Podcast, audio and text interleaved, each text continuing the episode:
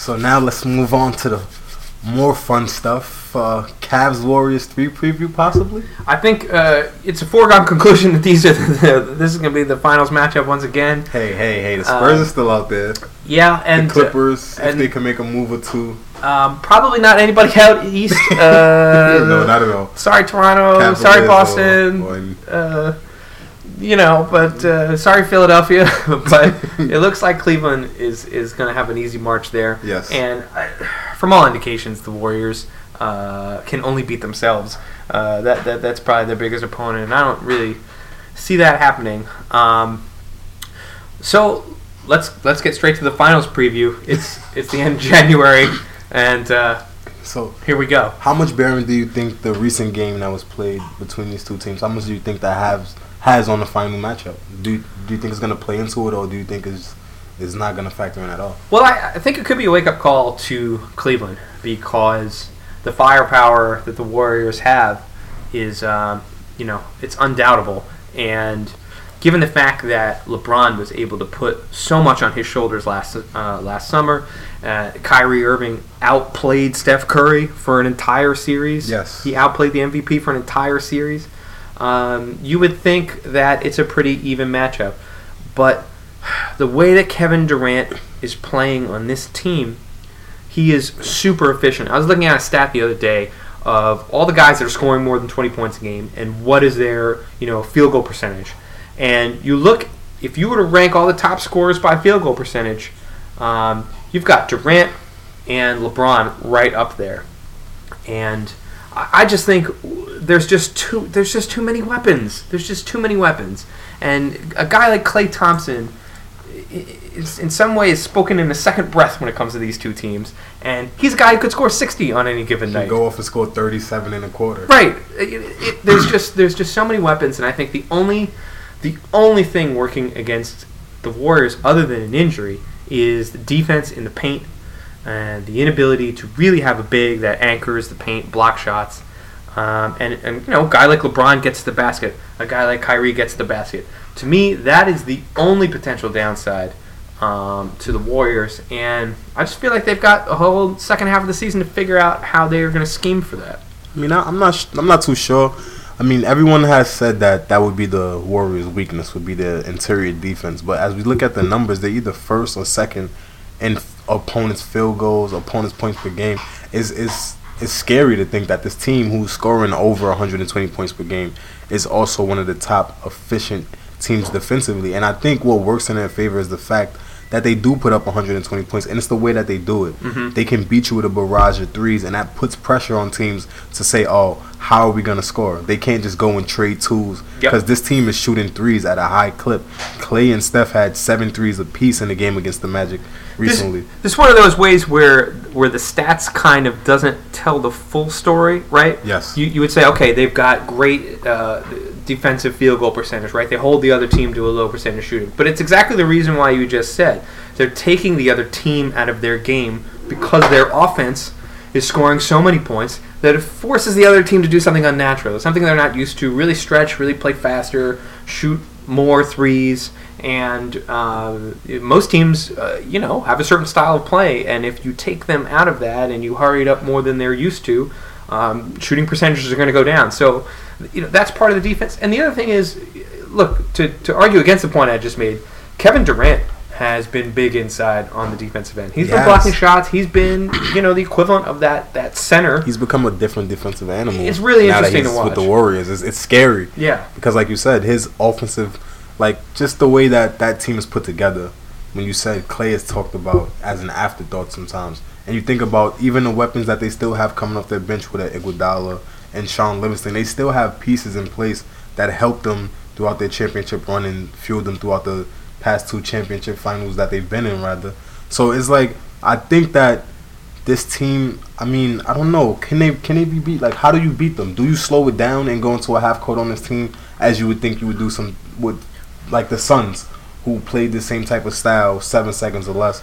Not saying that they're type that type of team, but do you slow it down on this team and make it a half court game? Like how do you beat the Warriors? I think so. I think that's exactly what you do, and I think it also starts at the defensive end. When you look at how the teams who have had any success against the Warriors, it all starts with defense on Steph Curry. Um, you know, when you when you look at how Chris Paul plays him, Chris Paul gets very physical, gets very handsy. I thought Westbrook did a good job of that last year, and I thought the Cavs did a good job of that in the finals. You disrupt him, you get him out of his natural rhythm, and you you you sort of disrupt their whole offensive flow to make their offense, especially their late game offense, look like the Oklahoma City late game offense, Mm. where suddenly the ball doesn't move, suddenly it's all ISO, uh, one step fadeaways that, yeah, Kevin Durant can hit, but, it, you know, when you're the defense, you're super happy with giving them that kind of shot. I mean, but does that play into their hands? As you can see, this team is ultra efficient from the three. They're shot I mean, like, makers. exactly. So it's like, okay, you want to give them shots, so you want them to shoot, but with this team, you don't want them to shoot. Almost, it's like, I mean, when you slow the game down for them at half court, I, I think you can beat them that way if you're more physical with them, because they're they're a fast team that they don't play big. You know what I'm saying? So if you if you can slow them down in that way, as they would do in football, so to speak, like you jam them at the line, so to speak. Right. I think that would slow the Warriors down, but this team is, is scary almost. And I'm a Spurs fan, so I want my Spurs. you know, I want my Spurs to win. But I'm looking at what do we need, and I'm I think we need another scorer.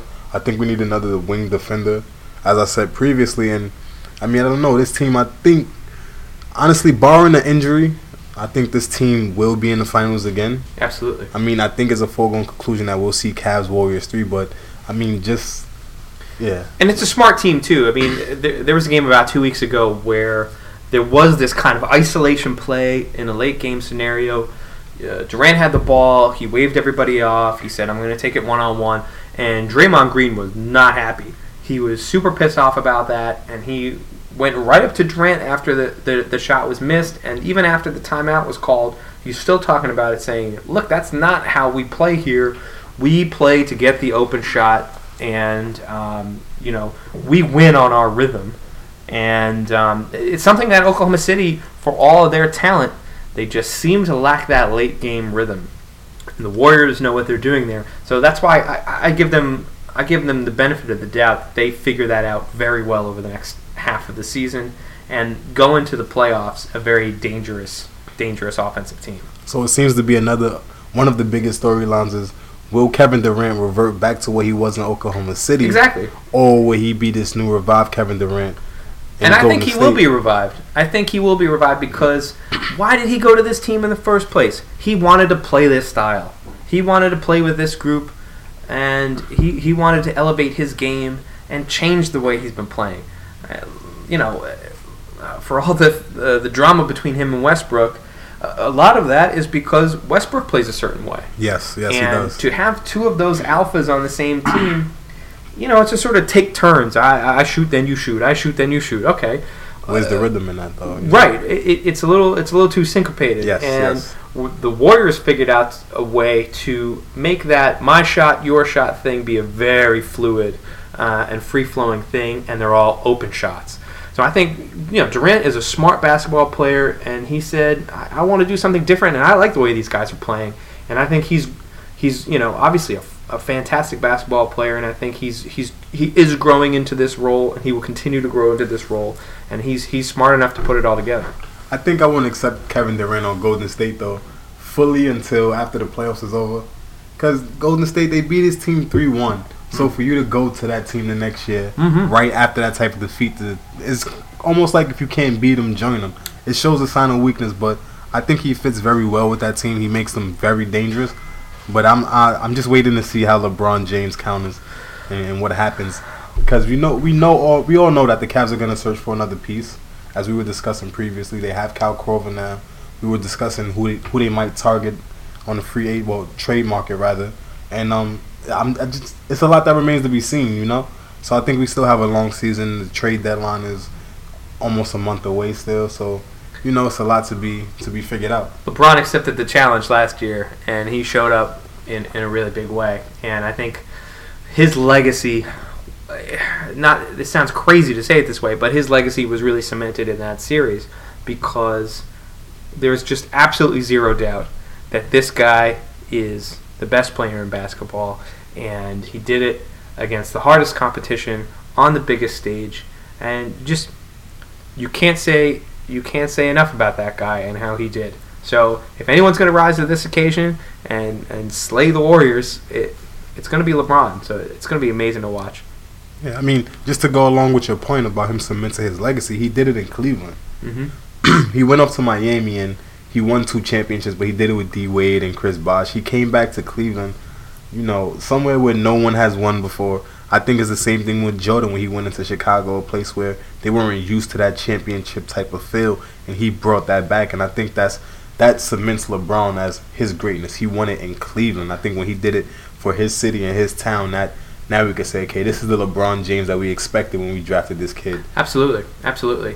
And um, you know, one thing you could say about LeBron, I don't know, I don't know. There's ever been a player more hyped than him, and I don't know that there's ever been a player that has lived beyond that hype the way he has. I mean, it is, it's so underappreciated. The the the expectations put on this young guy when he came straight out of college, uh, straight out of high school, right? I mean, we, he was the Jesus player while he was a junior in high school Yeah. and he has exceeded those insane expectations. He has. And you just you can't say enough about that guy. I mean, he doesn't have the three in a row like Jordan. You know, he doesn't have six rings yet. Not yet, not yet. But I, I just think his numbers are astronomical from a points, assists, rebound standpoint. Even- Durability. exactly. His IQ is is unmatched by most players. I just think what he brings to the game, his greatness in his own right, makes LeBron one of the greatest ever. He may he may not be Jordan, which I mean a lot of people aren't, but he's still LeBron James, and that's saying a lot, a lot for someone of his of his caliber. Yeah, yeah. So I think it's gonna be it's gonna be a great finals. Uh, I feel, still think the Warriors win, and um, it's just it's it's an even bigger challenge for LeBron this year. But uh, it's gonna be amazing to watch because I think that's that's where we're gonna be in a few months. I don't know. Don't doubt the king. I mean, when it all falls down, uh, you have Kyrie over there now, who's dangerous. Hopefully, Kevin Love, J.R. Smith, they get back into the fold. But I mean, it's gonna be a great series. I think. Uh, I don't know. I don't want to predict anything. I want it to be another Game Seven, another block, last second three pointer by Kyrie. That's that's what I want. All I want is to be another great finals. Yeah, we uh, as basketball fans, there's nothing more you could ask for than to those two teams play another seven games. That would be amazing.